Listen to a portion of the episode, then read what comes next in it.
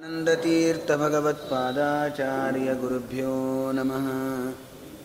ಹರಿ ಓಂ. ಜನ್ಮಾದ್ಯಸ್ಯ ಯತೋನ್ವಯಾದಿತರತಶ್ಚಾರ್ಥೇಷ್ವವಿಘ್ನಸ್ವರಾಟ್ ತೇನೇ ಬ್ರಹ್ಮಹೃದಾಯ ಆದಿಕವಯೇ ಮುಖ್ಯಂತಿ M ಸೂರಯಃ. ತೇಜೋ ವಾರಿ ಮೃದಾಂ ಯಥಾ ವಿನಿಮಯೋ ಯತ್ರ ತ್ರಿಸರ್ಗೋ ಮೃಷಾ ಧಾಮ್ನಾ ಸ್ವೇನ ಸದಾ ನಿರಸ್ತಕುಹಕಂ ಸತ್ಯಂ ಪರಂ ಧೀಮಹಿ. ಸೃಷ್ಟಿಸ್ಥಿತ್ಯಪ್ಯಯೇಹಾನಿಯತಿದೃಢಿತಮೋ ಬಂಧಮೋಕ್ಷಾಶ್ಚ ಯಸ್ಮಾತ್ ಅಸ್ಯ ಶ್ರೀ ಬ್ರಹ್ಮರುದ್ರ ಪ್ರಭೃತಿ ಸುರನರದ್ವೀಟಚತ್ವಾತ್ಮಕಸ್ಯ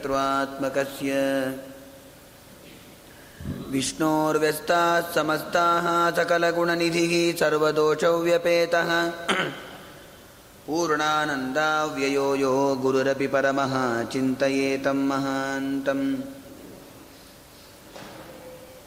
ಯಸ್ಯಾಃ ಕಟಾಕ್ಷಮಾತ್ರೇಣ ಬ್ರಹ್ಮರುದ್ರೇಂದ್ರಪೂರ್ವಕಾಃ ಅಸುರಾಃ ಸ್ವೀಯಪದಾನ್ಯಾಪುಃ ಸಾ ಲಕ್ಷ್ಮೀರ್ಮೇ ಪ್ರಸೀದತು.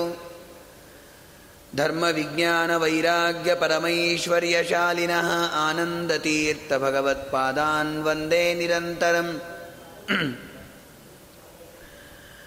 ನಮೋಸ್ತು ತಾತ್ವಿಕಾ ದೇವಾಃ ವಿಷ್ಣುಭಕ್ತಿಪರಾಯಣಾಃ ಧರ್ಮಮಾರ್ಗೇ ಪ್ರೇರಯಂತು ಭವಂತಃ ಸರ್ವೈಃ. ಆಪಾದಮೂಳಿಪರ್ಯಂತಂ ಗುರುಣಾಮಕೃತಿಂ ಸ್ಮರೇತ್ ತೇನ ವಿಘ್ನಾಃ ಪ್ರಣಶ್ಯಂತಿ ಸಿದ್ಧ್ಯಂತಿ ಚ ಮನೋರಥಾಃ. ಸತ್ಯಾಭಿಘ್ನಕರಾಬ್ಜೋತ್ಥಾನ್ ಪಂಚಾಶದ್ವರ್ಷಪೂಜಕಾನ್ ಸತ್ಯಪ್ರಮೋದತೀರ್ಥಾರ್ಯಾನ್ ನೌಮಿ ನ್ಯಾಯಸುಧಾರತಾನ್. ಯೈರಹಂ ಶುಕವತ್ ಸಮ್ಯಕ್ ಶಿಕ್ಷಿತೋಸ್ಮಿ ಕೃಪಾಲುಭಿಃ ಶ್ರೀಮತ್ಸತ್ಯಾತ್ಮತೀರ್ಥಾರ್ಯಾನ್ ವಂದೇ ವಿದ್ಯಾಗುರೂನ್ ಮಮ. ಸ್ವಸ್ತ್ಯಸ್ತು ಸತಾಮಠೇಟ ಸನ್ಮಂಗಳಾನಿ ಭವಂತು ಸಮ್ಯಕ್ ಶ್ಲೋಕೈಕಶ್ರವಣಪಠನಮಾತ್ರೇಣ ತಥಾ ವಕ್ತುಶ್ಚ ಶ್ರೋತॄಣಾಂ. ನಿಖಿಲಕಲಿಕೃತಕಲ್ಮಷಾಪನೋದನಪಟುತರೆ ಧರ್ಮಾದ್ಯಖಿಲ ಪುರುಷಾರ್ಥಸಾಧನೀಭೂತೆ ಶ್ರೀಮದ್ಭಾಗವತೆ ಪಂಚಮಸ್ಕಂಧೆ ಅದ್ಯಕಥಾಪ್ರಾರಂಭೆ ಸತಿ ಕಿಂಚಿತ್ ಪೂರ್ವಪ್ರಸಕ್ತಪ್ರಮೇಯಾನುವಾದಃ. ಋಷಭೋವಾಚ ನಾಯಂ ದೇಹೋ ದೇಹಭಾಜಾಂ ನೃಲೋಕೆ ಕಸ್ತತ್ಕಾಮಾನರ್ಹತಿ ವಿಡ್ಭುಜಾಂ ಯೇ ತಪೋ ದಿವ್ಯಂ ಹ್ಯರ್ಘ್ಯತ ಯೇನ ಸತ್ವಂ ಶುದ್ಧೇದ್ಯಸ್ಮಾತ್ ಬ್ರಹ್ಮಸುಖಂ ಯನಂತಂ. ಶ್ರೀ ಗುರುಭ್ಯೋ ನಮಃ. ಹರಿ ಓಂ ಹರಿ ಓಂ ಹರಿ ಓಂ.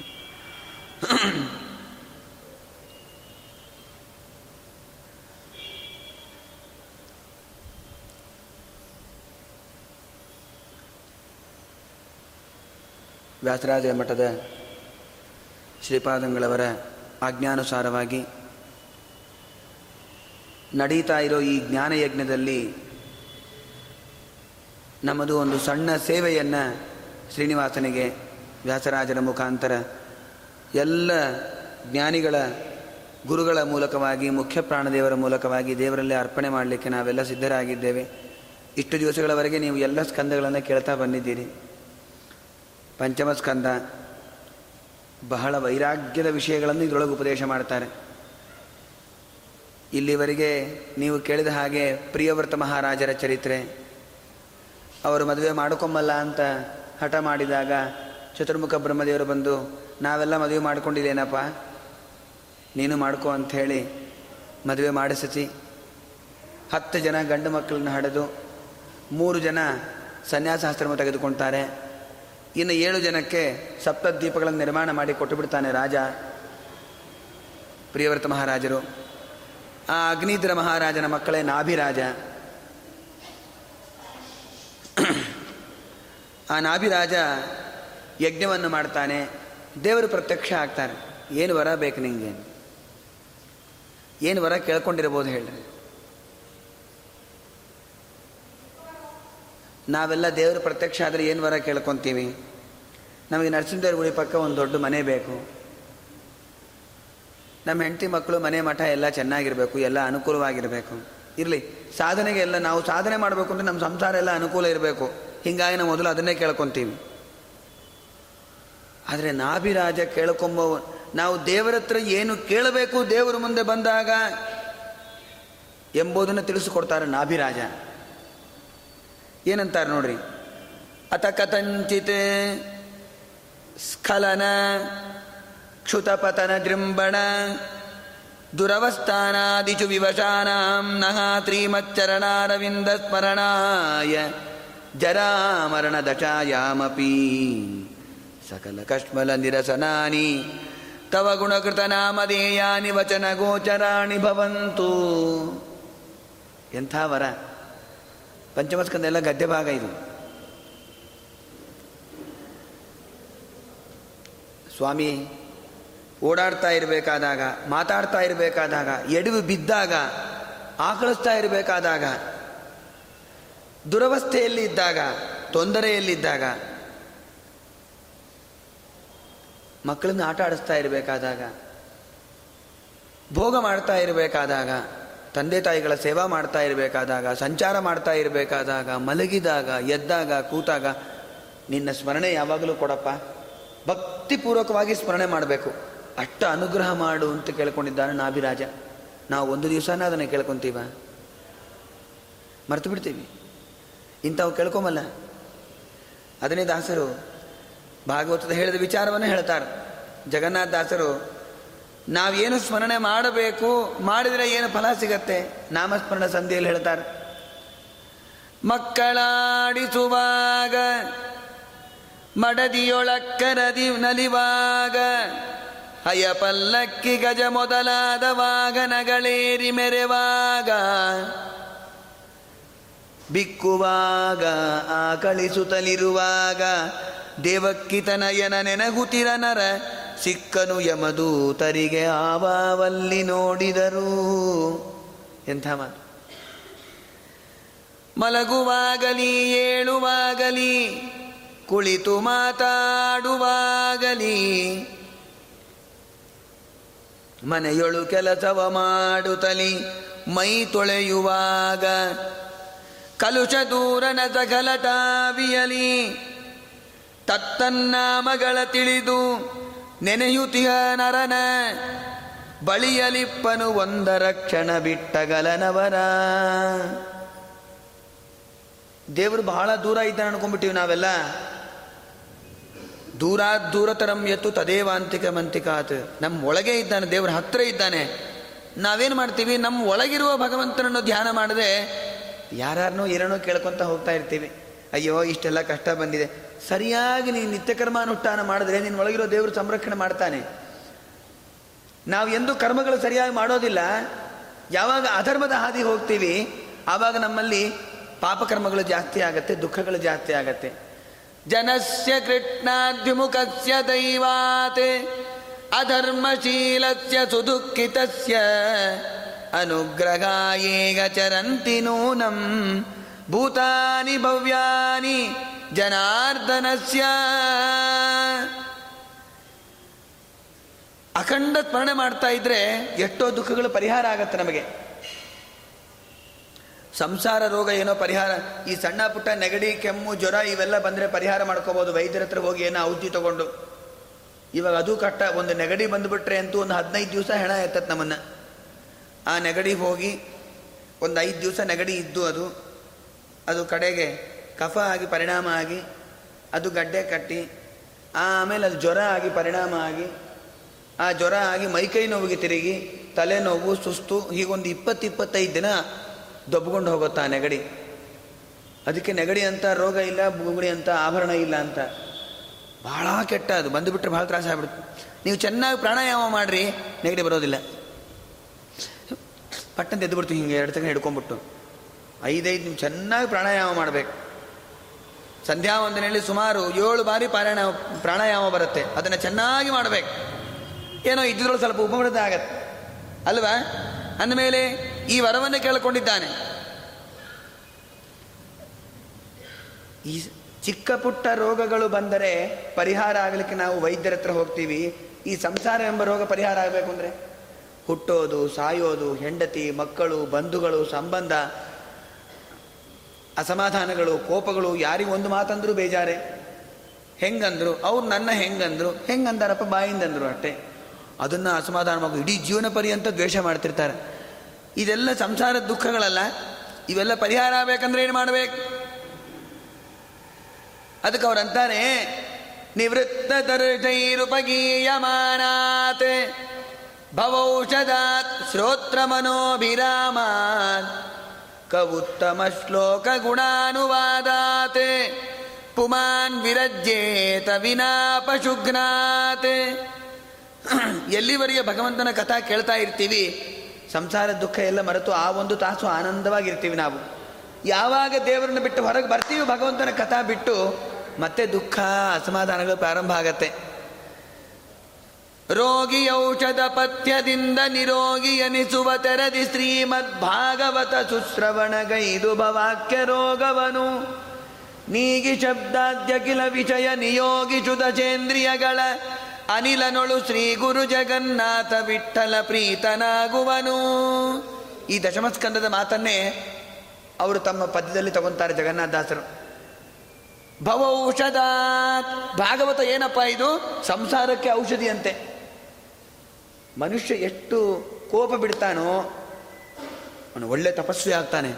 ಮೊದಲು ಕೋಪ ಬಿಡಬೇಕು. ಕೋಪ, ಅಸೂಯ, ಅಸಮಾಧಾನ, ಸಿಟ್ಟು ಅದಿರಬಾರ್ದು. ಕೃಷ್ಣ ಭಗವದ್ಗೀತಾದಲ್ಲಿ ಹೇಳ್ತಾನೆ, ಕಾಮ ಏಷ ಕ್ರೋಧ ಏಷ ರಜೋಗುಣ ಸಮುದ್ಭವ ಮಹಾಶನೋ ಮಹಾಪಾಪ್ಮ ವಿದ್ಯೇನ ಮಹ ವೈರಿಣಂ. ಮನುಷ್ಯನನ್ನು ಎರಡು ಭಾಳ ಹಾಳು ಮಾಡುತ್ತಂತೆ. ಬರೀ ಕಾಮ ಇದ್ರೂ ಹಾಳು ಮಾಡುತ್ತೆ, ಬರೀ ಕ್ರೋಧ ಇದ್ರೂ ಹಾಳು ಮಾಡುತ್ತೆ. ಎರಡೂ ಇರಬಾರ್ದು. ಎರಡೂ ಇದ್ಬಿಟ್ರೆ ಅಂತೂ ಗೋವಿಂದ. ಇನ್ನು ಕಾಮ ಕ್ರೋಧ ಇವುಗಳಿಂದ ಹುಟ್ಟೋದೇನೆ ಮುಂದೆ ಲೋಭ ಮೋಹ ಮದ ಮಾತ್ಸರ್ಯ ಅವೆಲ್ಲ ಪ್ರಾರಂಭ ಆಗತ್ತೆ. ಮಿಕ್ಕಿದ ನಾಲ್ಕಕ್ಕೂ ಕೂಡ ಜನ್ಮಸ್ಥಾನ ಇವೆರಡು, ಕಾಮಕ್ರೋಧಾದಿಗಳು. ಅದಿರಬಾರ್ದು. ಆನಂದವಾಗಿರಬೇಕು, ನಗಿಸ್ತಾ ಇರಬೇಕು, ನಗನಗ್ತಾ ಇರಬೇಕು, ಭಗವನ್ ನಾಮಸ್ಮರಣೆ ಮಾಡ್ತಾ ಇರಬೇಕು, ಯಾರನ್ನ ಮಾತಾಡಿದ್ರೆ ಭಗವಂತನ ಕಥಾ ಬಗ್ಗೆನೇ ಮಾತಾಡಬೇಕು ಅಲ್ವಾ? ದೇವರ ಕಥಾ ಬಗ್ಗೆ ಮಾತಾಡಿದ್ರೆ ಸಾಂಸಾರಿಕ ಜಗಳನೇ ಹತ್ರ ಬರೋದು ಅದರೊಳಗೆ. ಆದ್ದರಿಂದ ಯಾವಾಗಲೂ ನಿನ್ನ ಸ್ಮರಣೆ ಕೊಡು ಅಂತ ಕೇಳ್ಕೊಂತಾರೆ ನಾಭಿರಾಜ. ಅವರಲ್ಲಿ ಅವತಾರ ಮಾಡಿರ್ತಕ್ಕಂಥವ್ರೆ ಸಾಕ್ಷಾತ್ತು. ಅವನು ಕೇಳ್ಕೊಂಡ, ಸ್ವಾಮಿ ನಿನ್ನ ಸಮನಾದ ಮಗ ನನಗೆ ಹುಟ್ಟಬೇಕು. ಋತ್ವಿಜರು ಕೇಳಿದ್ರಂತೆ, ಸ್ವಾಮಿ ನಿನಗೆ ಸಮನಾಗಿರ್ತಕ್ಕಂಥ ಪುತ್ರನು ನಾಭಿರಾಜನಿಗೆ ಜನಿಸಬೇಕು ಅಂತ ಪ್ರಾರ್ಥನೆ ಮಾಡ್ತಾ ಇದ್ದಾನೆ, ಅನುಗ್ರಹ ಮಾಡಬೇಕು. ದೇವರಂದ, ನನ್ನ ಸಮ ಯಾರಿದ್ದಾರೋ ನನಗೆ ಸಮರು ಯಾರೂ ಇಲ್ಲ. ಭಾಗವತದಲ್ಲಿ ಬೇಕಾಷ್ಟು ಕಡೆ ಬರುತ್ತೆ, ಮಹಾಭಾರತದಲ್ಲೂ ಬರುತ್ತೆ. ಚತುರ್ಮುಖ ಬ್ರಹ್ಮದೇವರು ಹಾಗೂ ರುದ್ರದೇವರು ಹಾಗೂ ನಾರಾಯಣ ಇವರು ಮೂರು ಜನರೂ ಕೂಡ ಒಂದೇ ಅನ್ನೋ ಹಾಗೆ ಮಾತುಗಳು ಬರುತ್ತೆ. ಶ್ರೀಮದಾಚಾರ್ಯರು ಭಾಗವತ ತಾತ್ಪರ್ಯ ನಿರ್ಣಯ ಕೊಡ್ತಾರೆ, ದೇವರಿಗೆ ಸಮರು ಯಾರೂ ಅಲ್ಲ. ಲಕ್ಷ್ಮೀದೇವಿನೇ ಸಮಳಲ್ಲ ಅಂದಮೇಲೆ ಬ್ರಹ್ಮಾದಿ ದೇವತೆಗಳು ಏನ್ರಿ ಮಕ್ಕಳು ಮೊಮ್ಮಕ್ಕಳು ಸಮ ಎಂದು ಆಗ್ತಾರ ತಾತಂಗೆ? ಸಾಧ್ಯನೇ ಇಲ್ಲ. ಅದು ದೇವರು ಸ್ವತಂತ್ರ, ಲಕ್ಷ್ಮೀದೇವಿನೂ ಅಸ್ವತಂತ್ರಳೆ, ದೇವರ ಅಧೀನ ಆಕೆ. ದೇವರು ಲಕ್ಷ್ಮೀದೇವಿಗೆ ಏನು ಮಾಡ್ದ ಅಂತಂದರೆ, ಅವಳನ್ನು ಸಮಳು ಮಾಡಲಿಲ್ಲ, ಅಸಮಳು ಮಾಡಲಿಲ್ಲ, ಸಮಾಸಮಳು ಮಾಡಿಟ್ಬಿಟ್ಟ. ದೇವರು ಎಲ್ಲೆಲ್ಲಿದ್ದಾನೋ ಅಲ್ಲಲ್ಲೆಲ್ಲ ಲಕ್ಷ್ಮೀದೇವಿ ಇದ್ದಾಳೆ. ದೇವರು ಯಾವಾಗಿರ್ತಾನೋ ಅವಾಗೆಲ್ಲ ಲಕ್ಷ್ಮೀದೇವಿ ಇದ್ದಾಳೆ.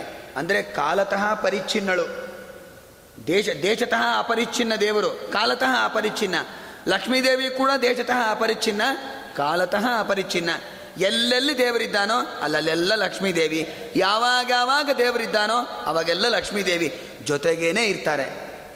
ಆದರೆ ಹೀಗಾಗಿಬಿಟ್ರೆ, ಹಾಗಾದರೆ ದೇವರು ಸ್ವತಂತ್ರ, ಇವಳು ಅಸ್ವತಂತ್ರ ಹೆಂಗಾಯ್ತು? ಹಾಗಾದರೆ ಸಮವಾದ ವ್ಯಾಪ್ತಿ, ಸಮವಾದ ಕಾಲದಲ್ಲಿ ವ್ಯಾಪ್ತಿ, ಒಬ್ಬರಿಗೆ ಸಾಮ್ಯ ಬಂದುಬಿಡ್ತಲ್ಲ ದೇವರಿಗೆ ಲಕ್ಷ್ಮೀದೇವಿಗೆ. ಅಂದರೆ ಗುಣತಃ ಸಾಮ್ಯ ಇಲ್ಲ.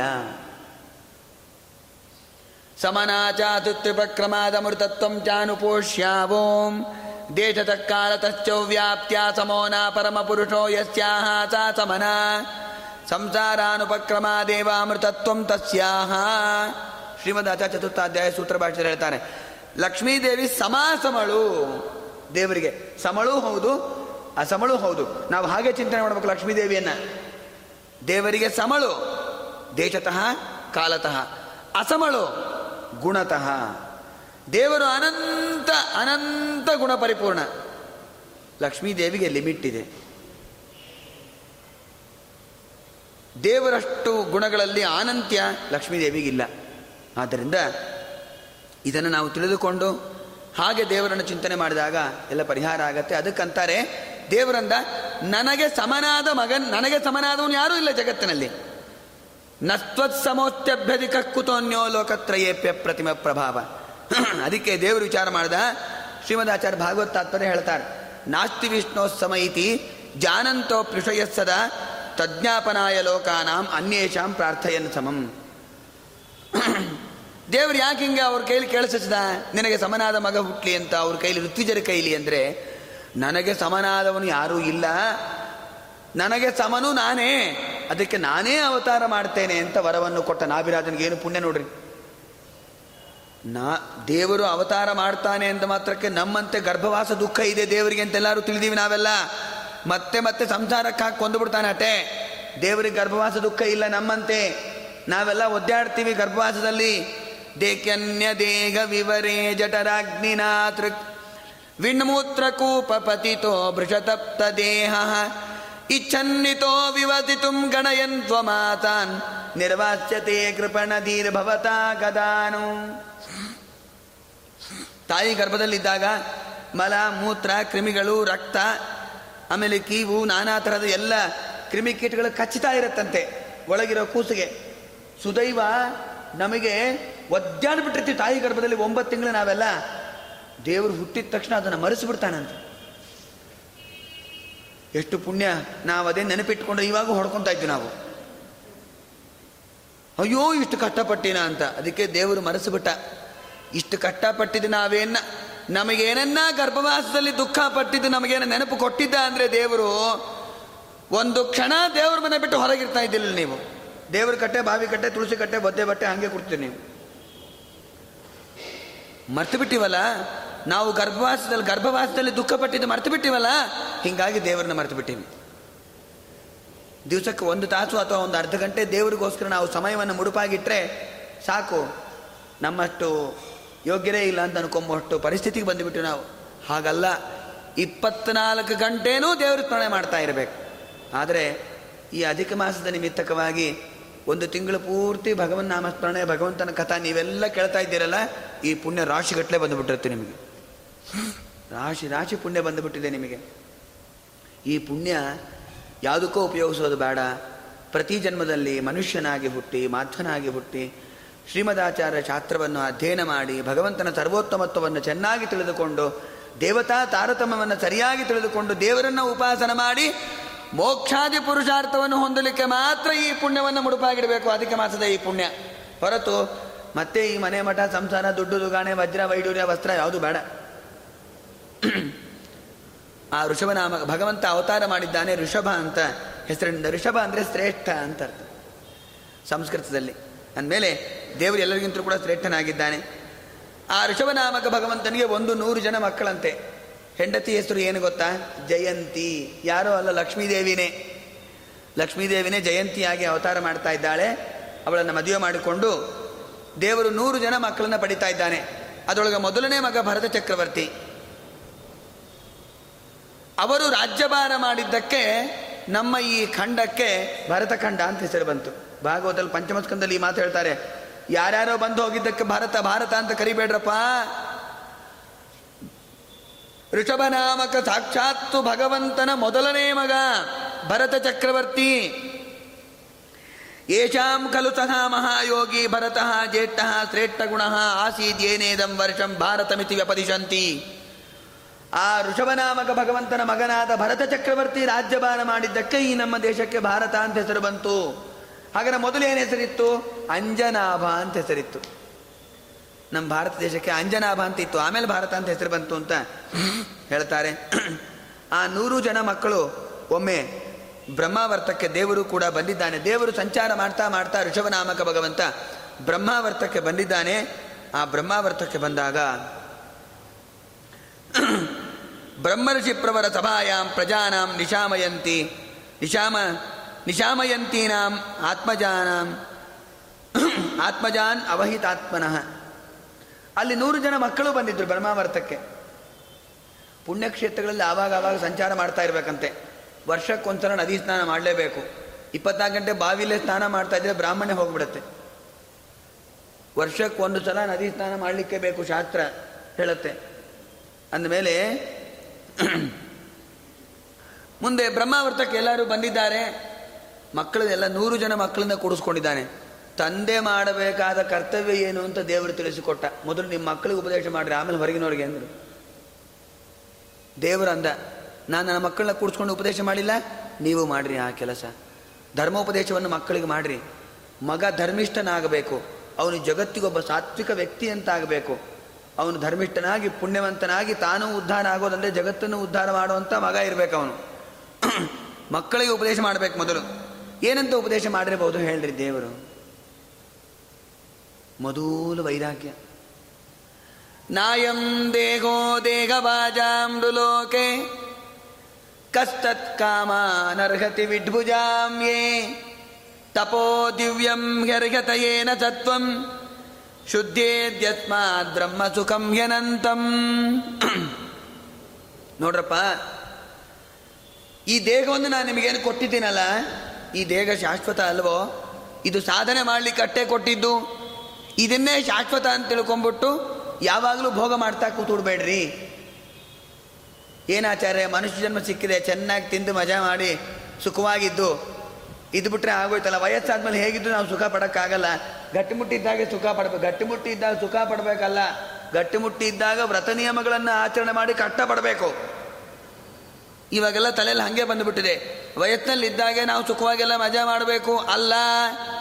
ಬ್ರಾಹ್ಮಣಸ್ತತೆ ದೇಗೋಯಂ ಕ್ಷುದ್ರ ಕಾಮಾಯ ನೇಷತೆ ಕೃಚ್ಛಾಯ ತಪಸೇ ಚೈವ ಪ್ರೇತ್ಯಾನಂತ ಸುಖಾಯ ಚ. ದೇವರು ಮನುಷ್ಯ ಜನ್ಮ ಕೊಟ್ಟಿದ್ದು ಸಾಧನೆ ಮಾಡ್ಕೊಳ್ಳಿ ಕಟ್ಟೆ ಹೊತ್ತು ತಿಂದು ತಿರುಗಿ ಯದ್ವಾ ತದ್ವಾ ಹೆಂಗಂದ್ರೆ ಹೆಂಗೆ ಸುಖ ಪಡ್ಲಿಕ್ಕಲ್ಲ. ಇಲ್ಲಿ ಸುಖ ಪಟ್ಟರೆ ಮುಂದೆ ಕಷ್ಟಪಡಬೇಕಾಗತ್ತೆ ನರಕದಲ್ಲಿ. ಅಥವಾ ಇವಾಗಲಿ ನಾವು ಸುಖ ಪಟ್ಟು ಬಿಟ್ಟರೆ ಈ ಜನ್ಮದಲ್ಲಿ ಸಾಧನೆ ಮಾಡಲಿಕ್ಕೆ ಮುಂದೆ ಮನುಷ್ಯ ಜನ್ಮ ಸಿಗದೆ ಹೋದರೆ ಅದಕ್ಕಂತಾನೆ ತಪೋ ದಿವ್ಯಂ ಹ್ಯರ್ಹತಯೇನ ಸತ್ವಂ. ಯಾವ ಬ್ರಹ್ಮ ಪದವಿಯಾಗಿರ್ತಕ್ಕಂತಹ ವೈಕುಂಠವನ್ನು ದೇವರು ನಮಗೆ ಕೊಟ್ಟು ಅನುಗ್ರಹ ಮಾಡ್ತಾನೋ ಆ ಪದವಿ ಸಿಗಬೇಕು ಅಂದರೆ ಸಾಧನೆ ಮಾಡಿರಿ, ವ್ರತಗಳನ್ನು ಮಾಡಿರಿ, ಚಾತುರ್ಮಾಸ್ಯ ವ್ರತ ಮಾಡಿರಿ, ಏಕಾದಶಿ ಉಪವಾಸವನ್ನು ತಿಂಗಳಿಗೆ ಎರಡು ಮಾಡಿರಿ, ವಿಷ್ಣು ಪಂಚಕ ವ್ರತವನ್ನು ಮಾಡಿರಿ, ಕೈಲಾದರೆ ವಿಷ್ಣು ಪಂಚಕ ವ್ರತ ಮಾಡಿರಿ. ಇಲ್ಲ ಮಾಡೋರು ನೋಡಿ ಸಂತೋಷ ಪಡ್ರಿ. ಎಲ್ಲರಿಗೂ ಆ ಸಾಮರ್ಥ್ಯ ಇರಲ್ಲ ಅಂತ ಇಟ್ಕೊಳ್ರಿ ಪಾಪ. ಅಥವಾ ಮಾಡೋರು ನೋಡಿ ಉತ್ಸಾಹ ತುಂಬೋದು, ನೀವು ಹೀಗೆ ಮಾಡ್ರಪ್ಪ ಸಂತೋಷ ಆಗತ್ತೆ, ಇನ್ನಿಷ್ಟು ಮಾಡಿರಿ ವ್ರತ ಅಂತ ಹುರಿದುಂಬಿಸ್ಬೇಕು. ಅಯ್ಯ ಏನು ಮಾಡ್ತೀರಿ ಬಿಡ್ರಿ ಅಂತ ಹಿಂಗೆ ಅನ್ಬಾರ್ದು. ಅವ್ರಿಗೆ ಉತ್ಸಾಹನೇ ಕುಂದೋಗ್ಬಿಡುತ್ತೆ. ಮಾಡೋರಿಗೂ ಮಾಡೋರನ್ನ ಒಳ್ಳೆ ಹುರಿದುಂಬಿಸ್ಬೇಕು. ಮಾಡಿರಿ ವ್ರತ ಮಾಡಿರಿ, ನಿಮ್ಗೆ ಅನುಕೂಲ ನಾ ಮಾಡಿಕೊಡ್ತೀನಿ ಆಯಿತಾ ಅಂತ ಹಿಂಗೆ ಅನ್ಬೇಕು. ಮಾಡಲಿ ಬಿಡಲಿ ಅನ್ನೋರು ಮಾತ್ರ ಅನ್ಬೇಕಲ್ಲ ನಾವು, ಅದು ಮಾಡಬೇಕು. ಯಸ್ಮಾತ್ ಬ್ರಹ್ಮ ಸುಖಂ ಅನ ಅನಂತಂ. ಅನಂತವಾಗಿ ಸುಖವನ್ನು ಅನುಭವಿಸ್ಬೇಕು ಅಂದರೆ ನಾವು ಈ ಸಾಧನೆ ಮಾಡಲೇಬೇಕು. ನೋಡ್ರಿ, ದೇವರು ನಮಗೆ ಎಷ್ಟು ಉಪಕಾರ ಮಾಡ್ಯಾನೆ ಗೊತ್ತಾ? ಮೋಕ್ಷ ಸುಖ ನಮಗೆ ದೇವರು ಕೊಡ್ತಾನೆ. ಯಾರೋ ಒಬ್ಬರು ಕೇಳಿದ್ರು, ಯಾಕೆ ಪರೀಕ್ಷಿತ್ ಮಹಾರಾಜರೇ ಕೇಳಾರೆ, ಸ್ವಾಮಿ ಮೋಕ್ಷ ಸುಖ ಹೇಗಿರುತ್ತೆ? ಶುಕಾಚಾರ್ಯ ಅಂತಾರೆ, ಪ್ರತಿನಿತ್ಯ ನೀವು ಮಲಗ್ತಿಯಲ್ಲಪ್ಪ ರಾತ್ರಿ, ಅದೇ ಮೋಕ್ಷ ಸುಖದ ಒಂದು ಶಾಂಪಲ್ಲು. ರಾತ್ರಿ ಮಲಗಿರ್ತೀವಿ, ಒಳ್ಳೆ ನಿದ್ದೆ, ಬೆಳಗ್ಗೆಯಿಂದ ರಾತ್ರಿವರೆಗೂ ಶ್ರಮಪಟ್ಟು ಕೆಲಸ ಮಾಡಿ ಮಾಡಿ ಮಾಡಿ ಮಾಡಿ ರಾತ್ರಿ ಮಲಗಿದಾಗ ತಪ್ಪತ್ತ ಹಾಸಿಗೆ ಮೇಲೆ ಬಿದ್ದರೆ ಓ ಎಚ್ಚರಿಕೆನೇ ಇರಲ್ಲ, ಒಳ್ಳೆ ನಿದ್ದೆ. ಬೆಳಗ್ಗೆ ಎದ್ದ ಮೇಲೆ ಅಪ್ಪ ಎಲ್ಲ ಶ್ರಮ ಪರಿಹಾರ ಆಯ್ತು ಆಚಾರ್ಯ, ಏನು ನಿದ್ದೆ ಇವತ್ತು, ಏನು ನಿದ್ದೆ ಆಹಾ ಅಂತ ಅಂತೀರಲ್ಲ, ಅದು ಅನುಭವಿಸ್ತಾ ಇರ್ತೀರ ಅವಾಗ. ಆದರೆ ಹೇಳಲಿಕ್ಕೆ ನೀವು ಎಚ್ಚರ ಇರಲ್ಲ. ಅವಾಗ ಜೀವ ಸುಪ್ತನಾಗಿಬಿಟ್ಟಿರ್ತಾನೆ, ಹೇಳೋ ಸಾಮರ್ಥ್ಯ ಇರೋದಿಲ್ಲ, ಗಾಢವಾದ ನಿದ್ರೆಯಲ್ಲಿರ್ತಾನೆ. ಆ ಗಾಢವಾದ ನಿದ್ರೆಯಲ್ಲಿದ್ದಾಗ ಏನು ಆನಂದವನ್ನು ಅನುಭವಿಸ್ತಿರಲ್ಲ, ಆ ಆನಂದ ಮೋಕ್ಷಾನಂದದ ಹಂಡ್ರೆಡ್ ಪರ್ಸೆಂಟ್ ಒಂದು ಶಾಂಪಲ್. ಇದು ನಮಗೆ ಮಲಗಿದಾಗ ಮಾತ್ರ ಸಿಗತ್ತೆ.